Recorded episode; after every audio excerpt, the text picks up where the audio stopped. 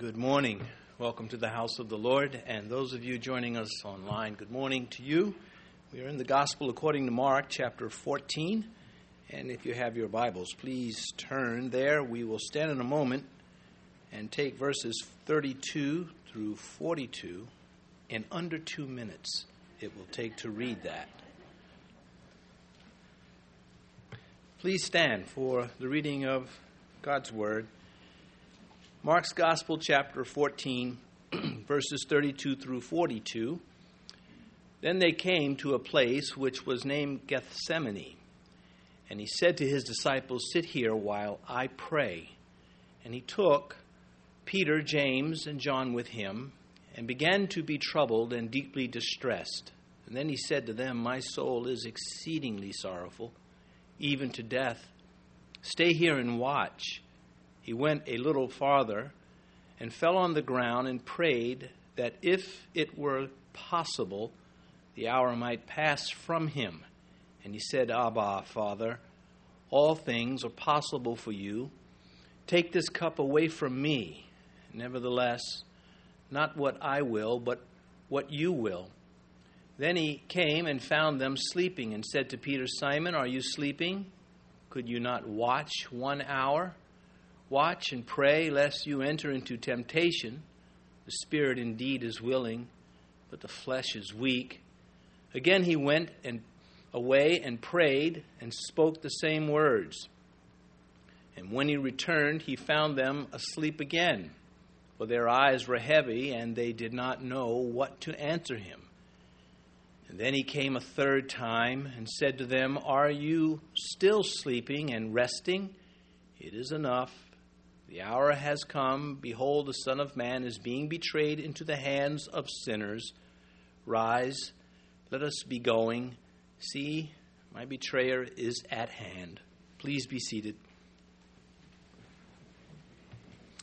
Agony in Gethsemane is this morning's title. We look again at verse 32. Then they came to a place which was named Gethsemane. And he said to his disciples, Sit here while I pray. Now, the word Gethsemane means the olive press, and it happened to be in a garden. It is where they crushed the olives to get the olive oil from the olive. John gives us a little bit more information. He says he went out with his disciples in John 18 over the brook Kidron, where there was a garden which he and his disciples entered. And Judas, who had betrayed him, also knew the place, for Jesus often met there with his disciples. So here we have this olive press in a garden. Uh, the tomb of Joseph of Arimathea has a wine press in that garden, but this one is an olive garden. And uh, the owner is not named. Well, that's characteristic of all that is taking place in the shadow of the cross that looming event that he is facing. He borrowed a donkey's colt to enter the city. The owner's name is not recorded. The upper room, we do not know who that owner was either, who provided for him there. And then here, this, this garden. We will, of course, find out the name to the, the garden tomb, the owner of that that garden, Joseph of Arimathea, as I mentioned. It says here in verse 32 And he said to his disciples, Sit here while I pray. And they fell asleep. What would you have done? Uh, you know, we look at these verses and we're supposed to look for ourselves in them or at least be challenged. That's where the growth takes place, that's where the pruning goes on and the encouragement. That's what helps us get through all these years, uh, these centuries that Christians have moved forward with the faith. In verse 33, Mark records, And he took Peter, James, and John with him, and he began to be troubled and deeply distressed. We never hear of the others' protests that, why those three guys? Why not one of us sometimes? Judas may have thought that way because we understand he was a very carnal man, but we never really hear them complain about this. they did in Moses' day. There were those that were dissatisfied with God's selection. They felt that Moses had too much authority, all of it given by God. They conveniently factored that out. Uh, I don't want to be that type of person. But here uh, we have for the third time recorded that he selected these three to be near him for a dramatic event. They did not know they were going to encounter these dramatic things uh, that he was bringing them into. Well, the first one he, they, they did, and that was at the house of Jairus when his daughter had died and Jesus brought her back to life. Uh, they didn't know what to expect, but they knew it was going to be something. And then there was the Mount of Transfiguration. Again, uh, they did not know what to expect until it unfolded before them. And then here we have him bringing them into the Garden of Gethsemane, and they really don't get it. Uh, we'll talk about that as we move forward. But there is a very interesting parallel that emerges from those three events that these three men were called to uh, witness with the Lord at the exclusion of his other apostles. And Paul said in the Philippian letter that I may know him and the power of his resurrection and the fellowship of his sufferings, if by any means I may be conformed uh, to his uh, resurrection. Well, that's what we see in these three verses, oh, three experiences, that I may know him. Well, that was the transfiguration. They got a chance to know Jesus in a way that they never knew him, nor anyone else before that event.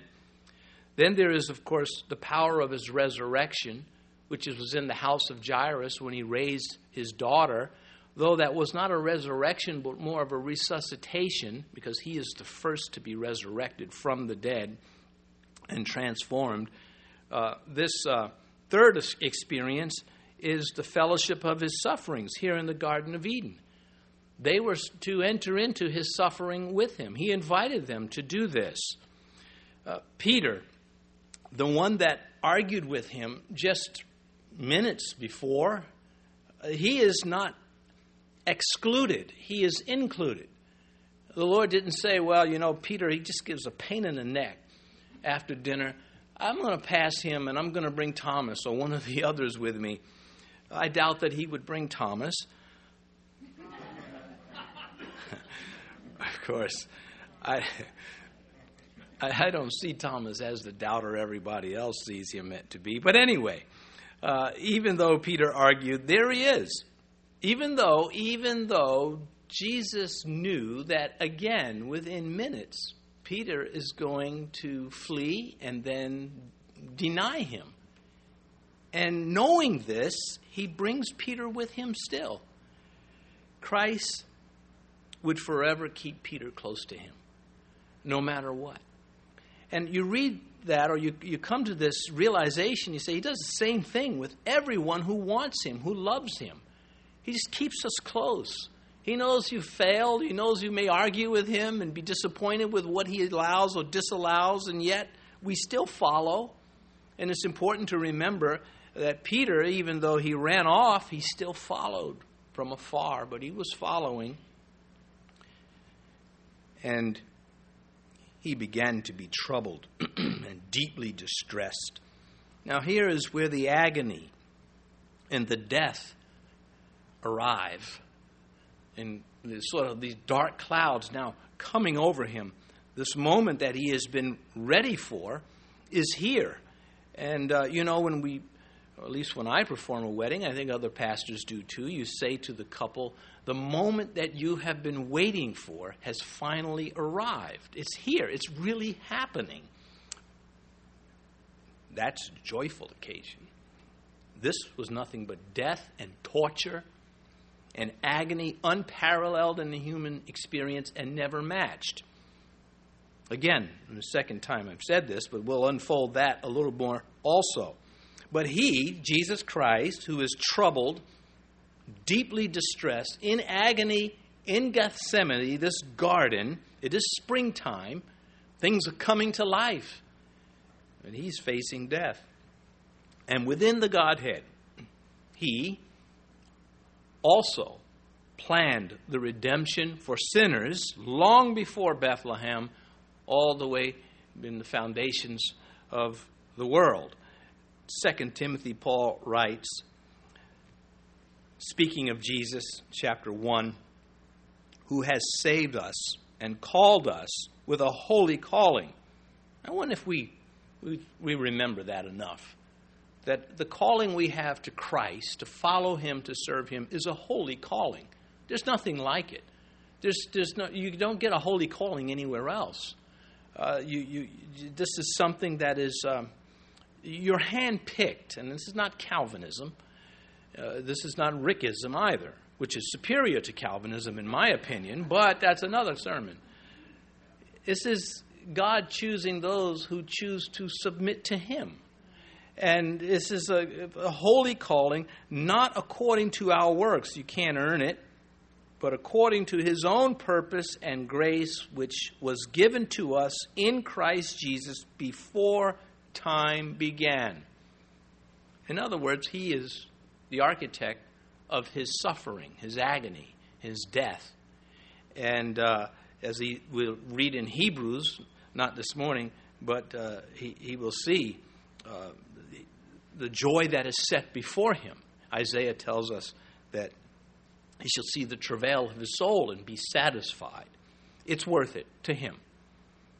We who can only bring him really one thing, and that is love, and that's what he wants.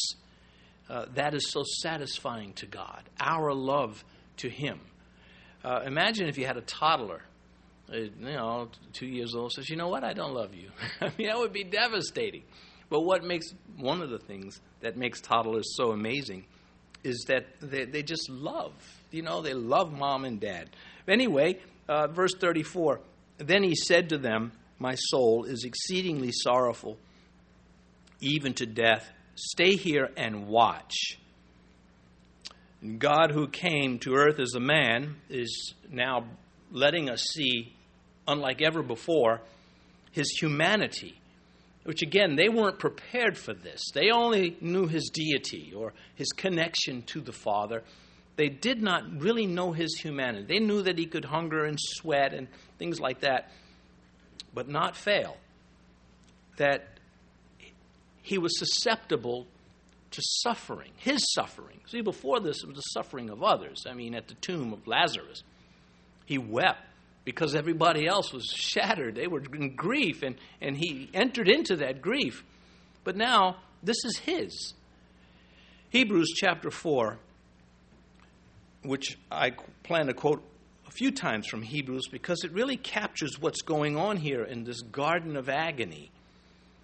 It says, in verse 15, For we do not have a high priest who cannot sympathize with our weakness, but was in all points tried or tempted as we are, yet without sin. Close quote. He knows what's going on. Being God, he did not have to experience it. He knew. But he does for our sakes, and he tells us. He says to us, I know you may think I'm removed from your sufferings because I'm here on the throne, but I'm not. I'm very much in touch.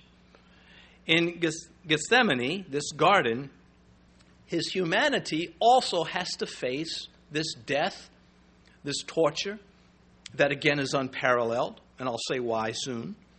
Hebrews chapter 2, but we see Jesus. What a beautiful phrase. But we see Jesus, who was made a little lower than the angels that's him taking on humanity for the suffering of death, crowned with glory and honor, that he, by the grace of God, might taste death for everyone. There's so much unique in that. We don't have a time to go through it. But there's something, again, unparalleled about his death. Otherwise, how could he taste it for everyone when there have been so many people that have died, even before his coming?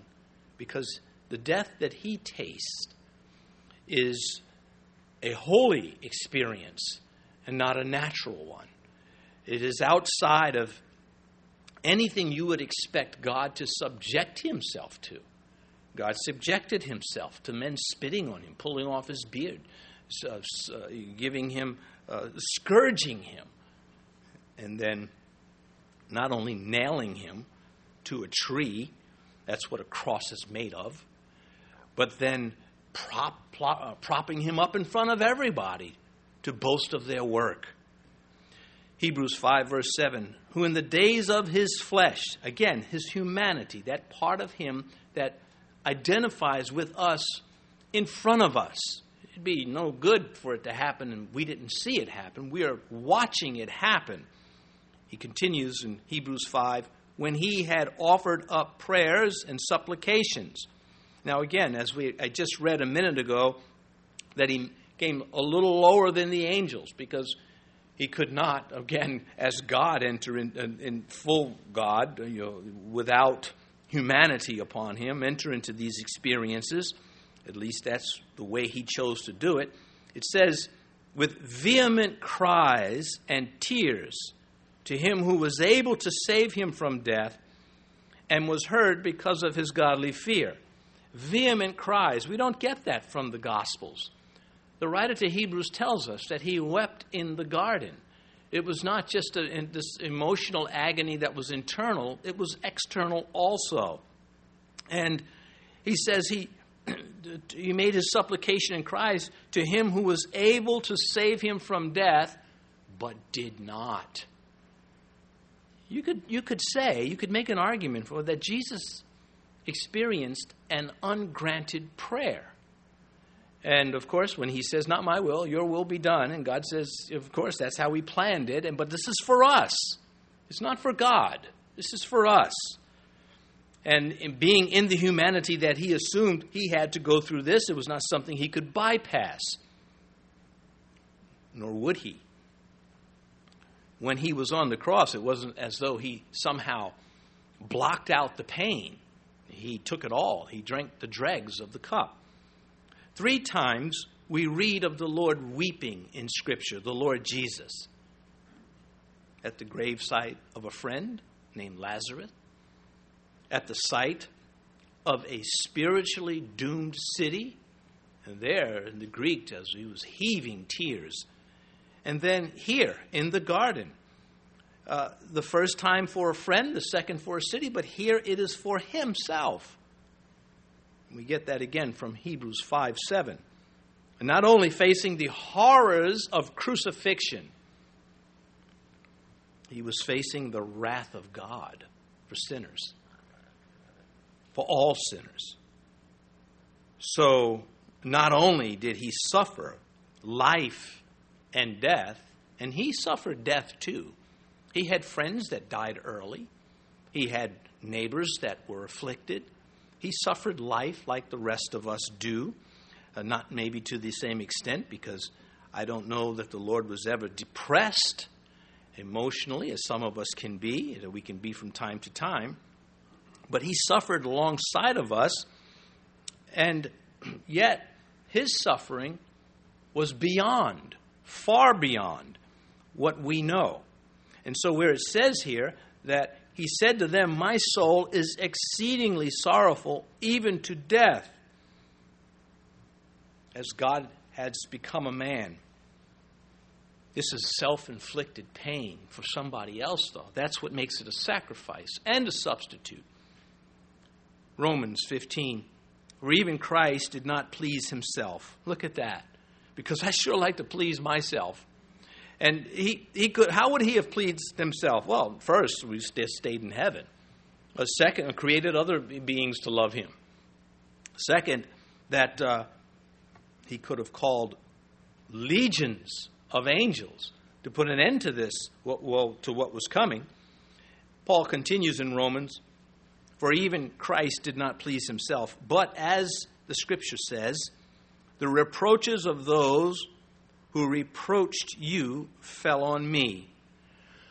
Those who are against God, those who are against the Father, those who have violated the commandments of God, the judgment for those people, which would include us, fell on him and not them. So that when Christ dies on the cross, he dies in my place as me, taking my punishment not just that physical torture of the cross, but the spiritual wrath of God, which is something that, according to human eyes, he had never seen before. In his humanity, he faced it, and his deity. Verse 12 of Hebrews, or verse 2 of Hebrews 12, looking unto Jesus, the author and finisher of our faith. As I mentioned, he was the architect of our salvation. And when he planned it out and he's mapping it out, for if you could just look at him as an architect would, he's well nowadays it's all with keyboard and mouse. And he says, uh, you know, I'll start in Bethlehem and I'll do this in Galilee and I'll make my way to Jerusalem and then I'll pray in agony. I'll, I'll let the processes run their course upon me, knowing what's coming and the part that's knowing was again not the spikes, the nails, but the wrath of God, the Eloi Eli lama sabachthani. That's the part. And yet he says it has to be this way if I'm going to love the sinners. And so, looking unto Jesus, the author and finisher of our faith, who for the joy that was set before him. That's your face and my face in heaven. That's the joy set before him. Because if that doesn't happen, there's no joy set before him. It's a mission accomplished kind of a joy. For the joy that was set before him, he endured the cross. That's why he took it. It was worth it to him. I have no self worth. I don't want self worth. But I have the love of God on me. Self esteem, the opposite of self esteem, is, is, is not self hatred. It is the esteeming of God. It is the exaltation of God in my life. That covers so many things. It takes it make, it reduces so many problems. I, you know, I, I pray to the Lord sometimes. I have such a frustration with, you know, what He does and doesn't do in my flesh, and God has spoken to me many times, uh, not whenever I want Him to, but one thing liberating He said to me and I hope you understand this. Rick, you are my slave. You don't have a vote. I'm your God. What makes that work? Love. Nothing short of love. Because again, in the New Testament, and when Paul talks about a bond servant and a, you know a servant of Christ, he's saying slave. That's the Greek word that he's using in a society. Pardon me. Forget you saw that, okay? uh, in a society that was had as many slaves as free people, if not more, they identify with Paul when he said, "Okay, when you know you were a slave to some Roman who had the right to kill you on the spot without explanation. That's how far their rights went." Um, Paul says, "I'm a slave, but not to that Roman. I'm a slave to Jesus Christ. And so when he writes his letters from jail, he doesn't say, I'm a prisoner of Caesar, which on a human level he was. He says, Paul, a prisoner of Jesus Christ, a bond servant. That means willing. The word bond, he's taking the Hebrew uh, event and he's applying it to slavery in, in, in a Gentile world. And he's saying, I am the slave of Jesus Christ and willfully so. That stops a lot of arguments with God. Because then you say, well, wait, if He is the master and I have no say so, it's out of my hands. And I will then trust His character because I don't have a Roman for a master. I have the God of love. And I don't like the, you know, when He tells the church in Smyrna, Suffer till you die. That's what he tells that church. But I'm going to make it good. That's what faith. Then faith then kicks in. Okay. This is this belongs to God. Not an easy place. It's an impossible place to come to in your own strength. It's something that is a spiritual event that God gives. And in, many times when God gives us something, uh, it has to be maintained. And this is also significant when Peter says, kept by the power of God. Paul talks about God running the universe continuously, because he does in Ephesians. Anyway, the joy that is set before him, enduring the cross, hating the shame, despising the shame.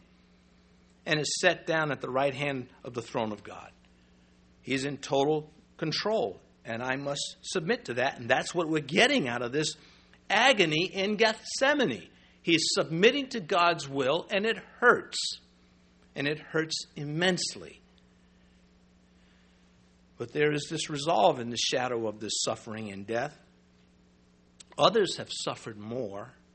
His resolve is mentioned by himself in John's Gospel My soul is troubled, and what shall I say? Father, save me from this hour, but for this purpose I've come. Well, now the hour is here. As I mentioned earlier, the time that you've been waiting for, the moment has arrived.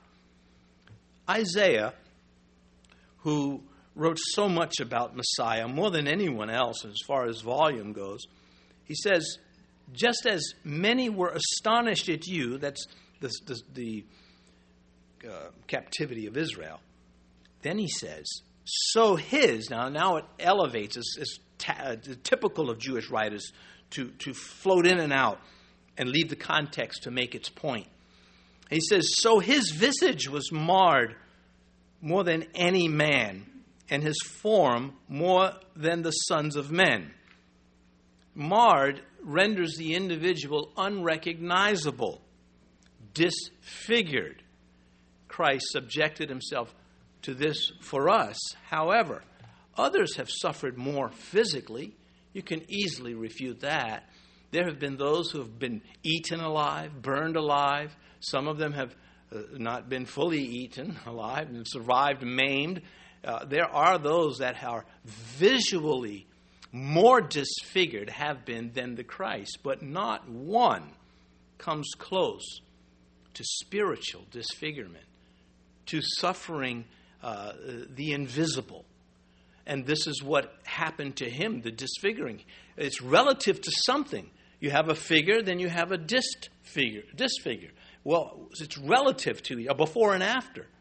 Well, the before is the perfect Christ in heaven, holy and undefiled. Then you have him walking this virtuous life amongst men, holy and undefiled. And then you have the wrath of God on him. And everything is, is now understood it from Isaiah. So his visage was marred more than any man, and his form more than the sons of men. And Isaiah, who previously said, My servant, and that's how we know he's talking about Messiah, goes on in Isaiah 53 wounded for us, our transgression, chastisement for our peace upon him. By his beatdown, I am saved. And it was a beatdown on the cross. He continues, Isaiah does, and he says, uh, well, the, he, earlier he said, Surely he has borne our griefs, our sickness, the spiritual sickness. It wasn't like, Surely he's gotten a cold for me. No, this is such, something so far beyond all of us that when you stand and you preach it to somebody, whether you're witnessing or in a pulpit, you say, Who am I to say these things? I'm the cause of the death. And yet, woe is me if I don't preach the gospel. He explicitly tells them he is in trouble. He says to them here in verse 34 Then he said to them, My soul is exceedingly sorrowful, even to death. And I don't want to watch this alone. Watch with me. They never saw him in trouble, so they don't understand. They're not getting it, they're missing it. He doesn't want to panic them. What more can he say? This is killing me. That's what he's saying. I am troubled unto death. Prayer warriors can die on battlefields. That's one of the lessons. We get that not only from the Christ, we get that from Peter, we get it from Paul, these men, uh, James, who is one of the three that are supposed to be witnessing these things, but they're missing it. James, the first apostle, martyred. Not James, the brother of the Lord, who wrote the letter of James. Prayer warriors can die on battlefields. We're not owed survival. It's uh, hard to just take that in mentally. I need more. I need it emotionally. That's one of the, the, the fruits of singing songs to the Lord is that there's that emotional connection that we should have. In the early days of early Christianity after the apostles, let's just say in ancient Turkey, for example, where there were many Christians, Paul did so much work in what's called modern Turkey, Asia Minor, if you will, in the New Testament. A lot of those people were illiterate. They could not read or write.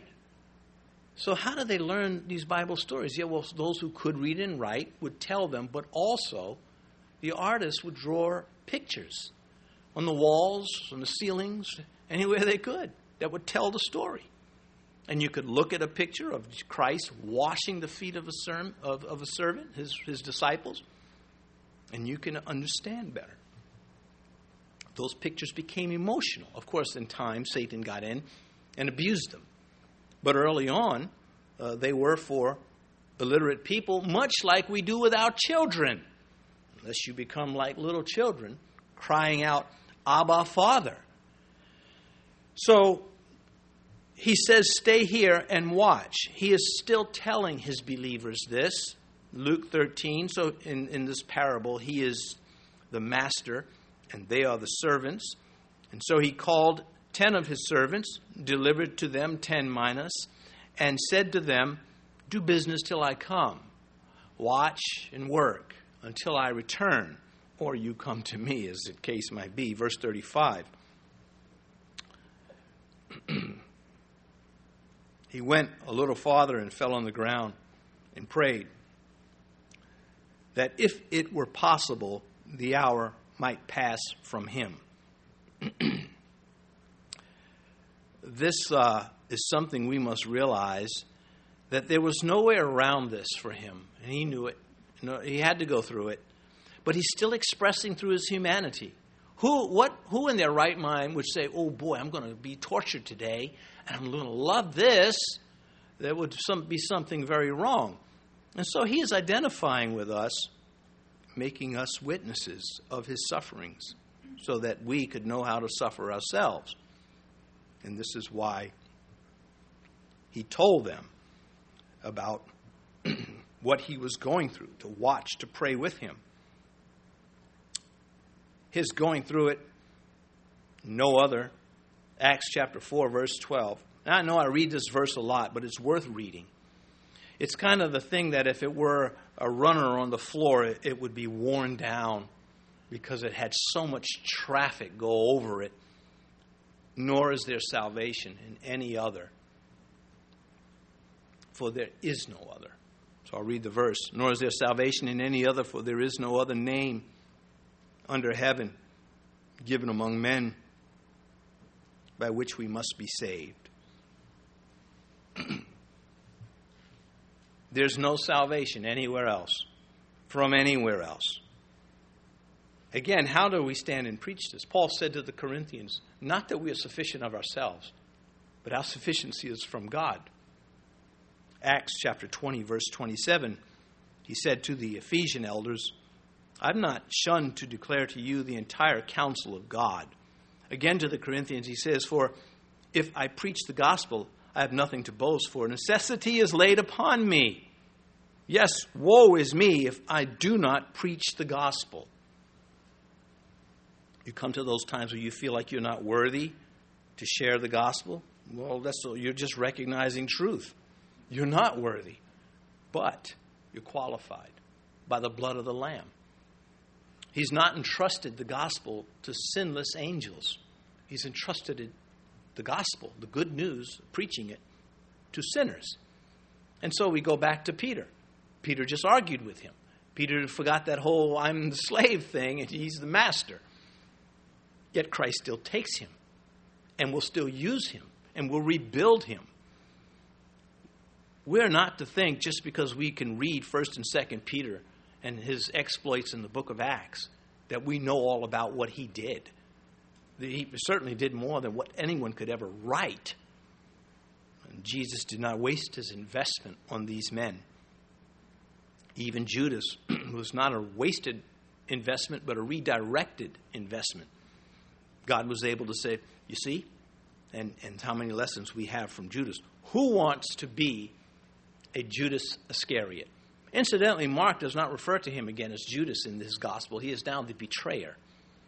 Name is identity.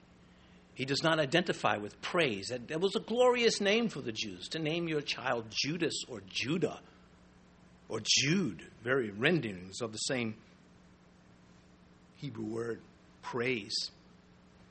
Now, here in verse 36, and he said, Abba, Father, all things are possible for you. Take this cup away from me. Nevertheless, not what I will, but what you will. You read that once, you never forget that kind of a thing. But this informs us of what? Where he says, Abba, Father. What is that telling me? Why do I need to hear this? It informs us that he was in emotional agony. Why is that? you know, I want to let out one really good cough. And I want to just say, Ooh, look, and you all turn away and I go through it. and that may have to happen.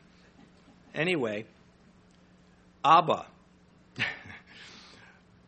it's an Aramaic word, which is a Aramaic language was richer than the Hebrew. It was some Hebrew in it, but it was much richer. The Hebrew actually is traced back to the Canaanites. You get into language, ancient languages, and the impact on modern language in various cultures, it's intense. But it brings you right back. It brings you right back to your translated Bibles. It is amazing. God knows what He's doing. Only God could overcome such, a, such madness of language. Only God could rule over what He did at Babel. And uh, anyway, Moody. So Abba is, is our equivalent of daddy. So he's saying, Dad, Father. He's joined the two together. Why is that? Well, D.L. Moody, in a sermon on Isaac offering up, uh, sorry, Abraham offering up Isaac, this is amazing what Moody, his conclusion is. And if you don't know who D.L. Moody was, or I should say is, because Christians don't die, we just relocate. Better neighborhood. Location, location, location. Uh, anyway, Moody was one of the world's greatest evangelists, uh, but mainly here in America. He says, There was a time when I used to think more of the love of Jesus Christ than of God the Father. I used to think of God as a stern judge on the throne, from whose wrath Jesus Christ had saved me. It seems to me now I could not have a falser idea of God than that. Since I have become a father, I have made this discovery that it takes more to love and to sacrifice for the Father to give up the Son than it does for the Son to die. It hurts God more. It hurts God the Father more. If we want to put this on an, in, in emotional language for us and theological truths for us, then we realize it would hurt me more to watch one of my child children suffer. I'd rather suffer in their place. Unless it's like, you know, you got to do your homework and you're suffering. And I, you, go ahead, kid, you're going to have a good time with that one. But we're talking about real pain. And he continues, Moody does. He says, Is a father on earth a true father that would not rather suffer than to see his child suffer? I mean, one of the worst parts of parenting is when your child is suffering. And so we consider the Father in heaven. We see Jesus suffering in agony. It's not by accident. He says, Abba, Father. He cries out. He uses both. He joins the two expressions, not only dad, but also the formal father. It is a fuller expression of his relationship. It is a fuller expression of what the Father is going through. Therefore, Calvary hurt God. For us, God, as you say, you can say that I would say to the Lord, "You brought this on yourself by by Eden," and God would say, "You really are stupid. You really, really are." Yes, He brought it on Himself, but when we get to heaven, He's going to simply say, "You see," and that will satisfy it all. It, uh, it was an imperative of Jesus Christ with this prayer being made public to these sleeping disciples. He had to have retold this to them or told it to them after his resurrection. Or else, how else would we have this? Uh, they were sleeping, they weren't there. And uh, he spent time with them, and he did minister to them. And he did choose what things he wanted preserved on record. And this, this Gethsemane agony is high up on that list. He says, All things are possible for you. Now he's talking to the Father. Abba, Father, you can do anything. You're my dad. You can do anything according to humanity, his humanity that he has taken on. What would happen if he just dismissed his humanity? Well, he's going to do that on the cross when he gives up his spirit. And his humanity is gone forever. No more flesh for him, no more dying for him or suffering. He then resumes his place in the Godhead in uh, uh, full force. But for now, he's hindered by this flesh. And the flesh, of course, has two meanings uh, depending on the context. One is the carnal nature, and the other is just flesh and blood. And that's what uh, he is right now. And so he says all things are possible. But in this case, there is no alternative, no other name under heaven given among men by which we must be saved. It would be cruel otherwise if there were an alternative and God didn't take it. Then God would not be a God of love. He would be a strange God. But this was the route that salvation came to us through. This is the avenue right here. No way out of this painful life into the painless life. No other way. No other service, uh, Savior. Revelation 5, the first nine verses, capture this for us. I'll just take verse 9. And they sang a new song, saying, You are worthy to take the scroll and to open its seals, for you were slain and have redeemed us to God by your blood out of every tribe and tongue and people and nation. That is incredible. The blood of Christ has reached everywhere. Take, we continue here.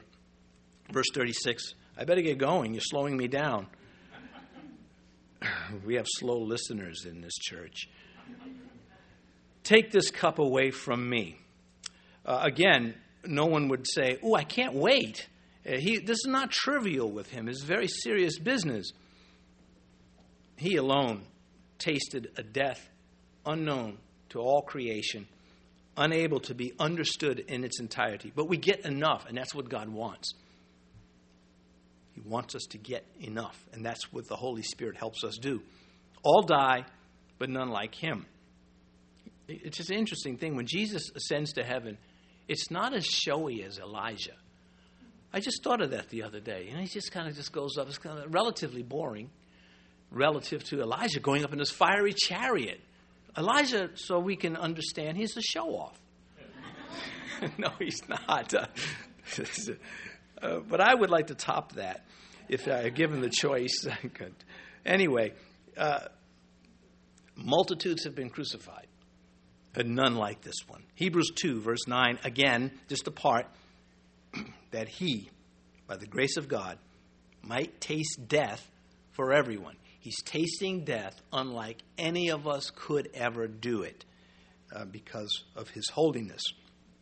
So uh, these words mean that his death was unique and it was bound to him. He could have di- uh, he could not have died as God. He could not have died for us as an angel. So he became a man to suffer and die for us. And in his role as Savior, he is the one that willfully took this on uh, under the curse. Who would ask, which of you would ask to be born into this life again? I think you live long enough, you say, Boy, I can't wait to get out of it. He comes into it. We hear about our first responders going into burning buildings when everybody's coming out, and that is noble. But this is so far more. This is so far beyond this. He's not going into a burning building, he's going into a curse. Nevertheless, he says, not what I will, but you what what you will. To completion, incidentally, not some of what you will. Uh, my desk in my office here at church is actually pretty empty is nice and clean. My desk at home is a workshop. There's books and papers, stuff all over it. I'm never finished. I can't get in, you know, I just never am finished. He, he finished his work. John chapter 4, Jesus said to them, My food, that which sustains me, is to do the will of him who sent me and to finish his work. Never in conflict with the Father. Uh, this work is demanding. Luke tells us what happened after he said this. I wish I could stay on this verse longer, uh, but we have to finish up. Luke tells us what happened right after he says this. Luke 22, verse 43. Then an angel appeared to him from heaven, strengthening him. Because the other guys were asleep. He was that lonely, that much on his own in his flesh, that he had to be reinforced by God directly. His prayer to bypass the cross was declined, and he owned it after that. And aren't we glad? Because no one would get saved without him going to the cross. Verse 37. you know, I just thought if we factor out my pauses suppressing the cough, I would have another 20 minutes. Let's pretend. How about that? Verse 37. Then he, they came and found him sleeping and said, and then he came, verse 37, and found them sleeping and said to Peter, Simon, are you sleeping? Could you not watch one hour? This the tone is such a sweet tone, knowing who he is, what he's doing. Uh, that that supper with the Lord, that last supper, that Passover meal, contributed to their slumber. They must have had a lot of pasta. They're just like, look, I, I love to, Lord, oh, and just tired. Uh, but he did not want to be alone. At other times we read that he went away to get away from these guys so he can pray. Here he wants them with him. David writes this psalm. It is a tough psalm because he's going through such pain. He says, Reproach has broken my heart, and I am full of heaviness. I looked for someone to take pity, but there was none, and for comforters, but I found none. Oh, that's the Christ here. And that's us sometimes, too. Sometimes we feel nobody understands. Uh, sometimes I feel like a motherless child. you know, the, only mom would really understand, maybe, or nobody understands. Christ says, I know, what, I know the drill. I know, I've been there. Not that he had to experience it to know. Because God cannot learn. Not that he's a stubborn pupil, but he is omniscient. He cannot be improved. Your God is not developing. When He took humanity on, He developed as a human under the Spirit in front of our eyes. And it has worked for Him and us. And He said to Peter, Simon, are you sleeping? Could you not watch one hour? Why single out Peter? Well, it underscores his leadership and the influence that he had. And uh, sad that Christians will say they love God's word and they can't sit under a sermon more than 20 minutes. It takes work, it takes pain to do things the right way. If you want a standard of excellence, if you want to pursue it, you're going to have to sacrifice. It's just, I don't, you know, there, there are no elevators that lead to success. There are only steps and sometimes ropes. Verse 38 Watch and pray lest you enter into temptation. The spirit is indeed is willing, but the flesh is weak. Again, focusing on uh, them with, with patience and, and kindness already.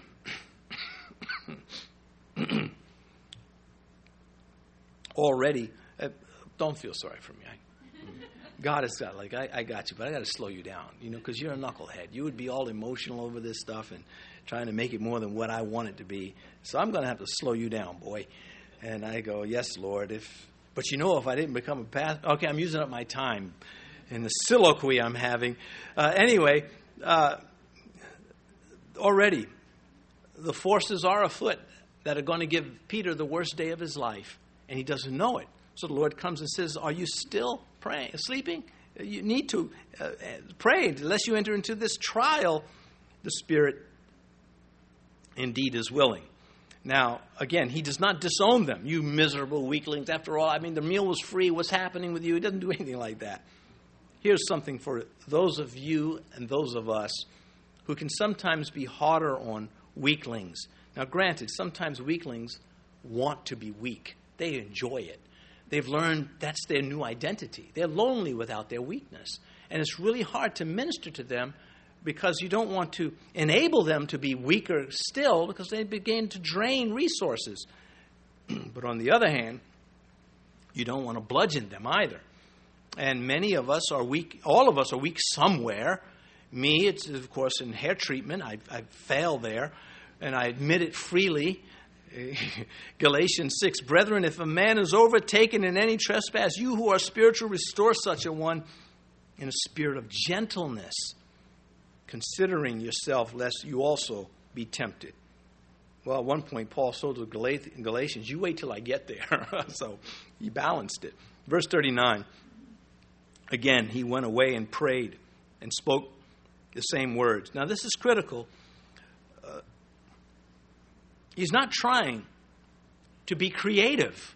He goes back to the battlefield. He doesn't say, okay, let me try another, another formula of prayer. He repeats himself. But here's the key it's not a vain repetition. It is a repetition, but it is not a vain one. Luke 22 44 then rings in on this moment. And being in agony, he prayed more earnestly. Then his sweat became like great drops of blood falling down to the ground. I have a hard time imagining praying with that intensity. Um, I, you know, you, when you pray hard, you, you end up praying yourself out. You're out of ammo. You just, you can't. I got to get up. Uh, but that can take a while. But to sweat uh, like great drops of blood, I'd then have another prayer request. It'd be about stopping the blood. All right, you don't mind bleeding. Verse 40 And when he returned, he found them asleep again, for their eyes were heavy, and they did not know what to answer him. You know what gets me about verse 40 is that one word, again. He encouraged this encourages me because he finds me again not as I should be doing, and he doesn't hurt me. I mean, sometimes he has to. You know, the rods. I mean, you got to whack the kid, and you got a kid's got to feel it. Some kids, other kids, you know, they a good horse knows the shadow of a whip, kind of a thing. For their eyes were heavy, they're drugged with sleep, and they did not know what to answer him. I hope there are none of you right now that your eyes are heavy. No, how could we be? We're waiting for you to suppress that cough. so goofy, this life. I, it was, none of this stuff's going to be in heaven. You won't ever have to say to someone in heaven, Oh, I shouldn't have said that. If you do, they pull a lever and a trap door opens and you're gone. Verse 40 was, um, uh, and they did not know what to answer him. Good they didn't just say something dumb. Verse 41 then he came the third time and said to them, Are you still sleeping and resting? It is enough. The hour has come. Behold, the Son of Man is betrayed into the hands of sinners. Um, he, from Gethsemane, from the slope on the Mount of Olives in Israel, you would be able to hear on a, at night, you'd be able to see the lanterns coming and hear the clanging of their gear and he could tell they were coming when he was still praying. He would have been able to hear them. Uh, it's not that far. The Kidron Valley is not a few hundred feet. Um, I would I would guess. I haven't been there with a tape measure, but uh, anyway, he would have known they were coming. Verse four. They would have too if they were awake. Rise, let us be going. See, my betrayer is at hand. So he's going forward to face those who are coming to arrest and hurt him. He says, My betrayer. And I'll close with this there is an eternal distance between an act of sin and an act of no longer wanting Jesus to be your Savior. Peter fell down, Judas walked away. Infinite distance. Peter failed. He denied the Lord. Again, his confusion. He didn't know what to do. Everything was a mess in his head. It was fear, uncertainty, which causes fear, Judas was totally in control of his intellect. And he said, You know what? I'm going to turn him over. And who cares what his motives were? He never came back. He walked away and stayed away. And so I close with Hebrews 12, then we'll start communion. Uh, verse 25 See that you do not refuse him who speaks.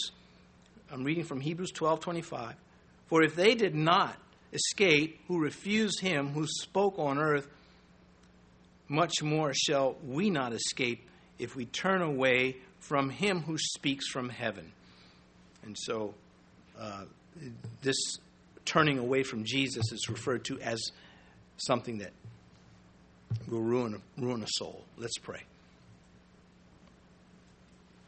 Our Father in heaven, as the men are preparing the articles, our Father in heaven, we, uh, we ask that these lessons preserved for us are put to good use.